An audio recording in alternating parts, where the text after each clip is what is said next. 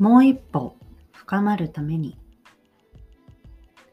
つながりのある方の投稿を見て私も記しておきたいことがあることに気づかされた。丁寧に感じ綴る。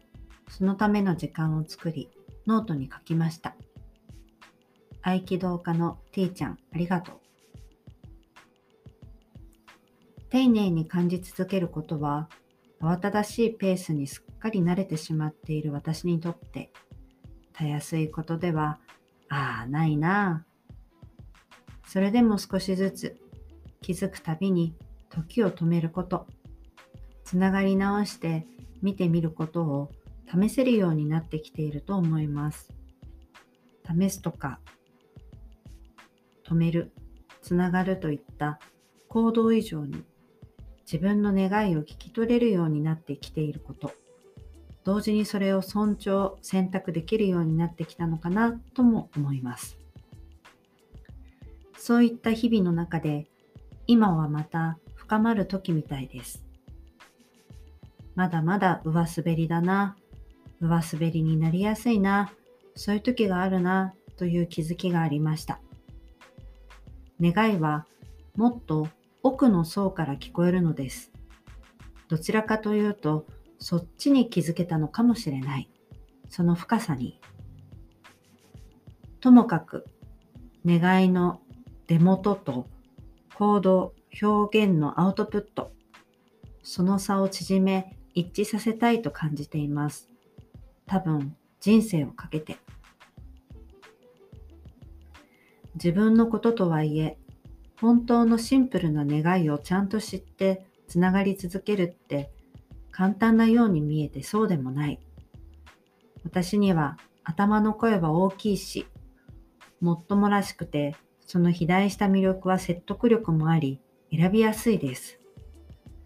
それも生き方だなと割と平坦に眺められるようになりつつも奥の方からの振動が私を呼んでいるのです。週末に京都行きが迫ってきました。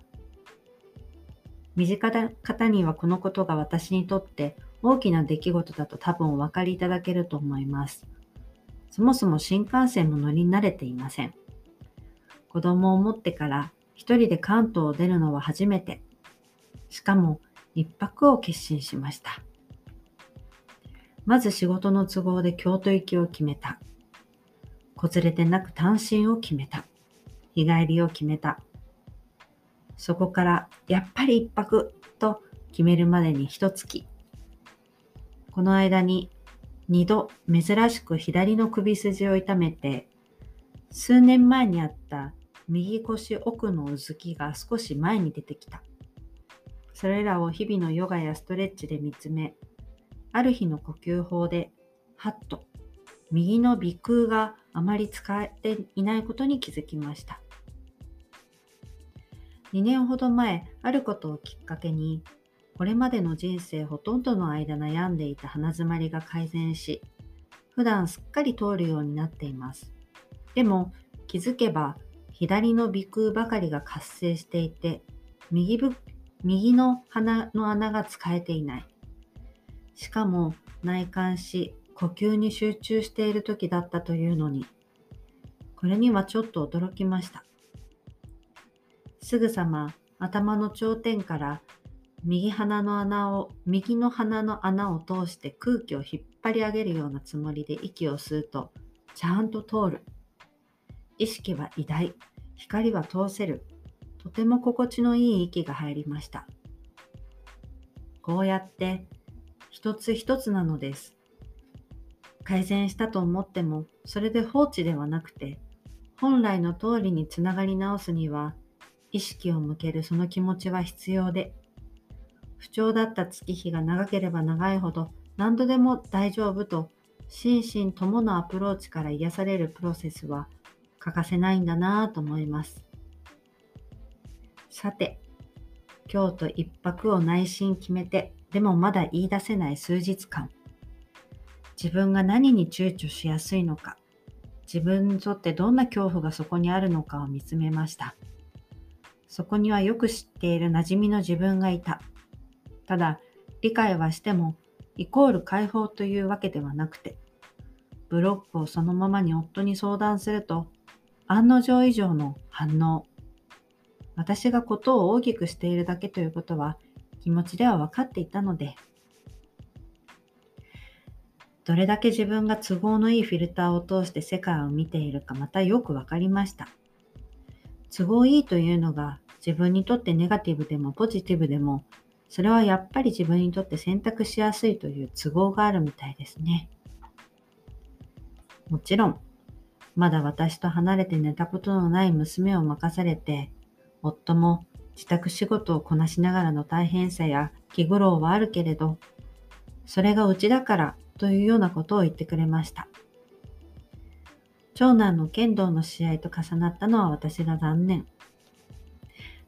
なんていうか、甘い言葉とか、すごい優しいとか、そういうんじゃなくて、単純な事実として、そうか、これがうちなんだ、と私には響き、夫がどんな風にこの暮らしや、この暮らしや家族、もしくはその選択を受け入れているか、眺めているかを、ちょっとだけまた分かった気がしました。ありのままということ、私もあと数歩、そうあろ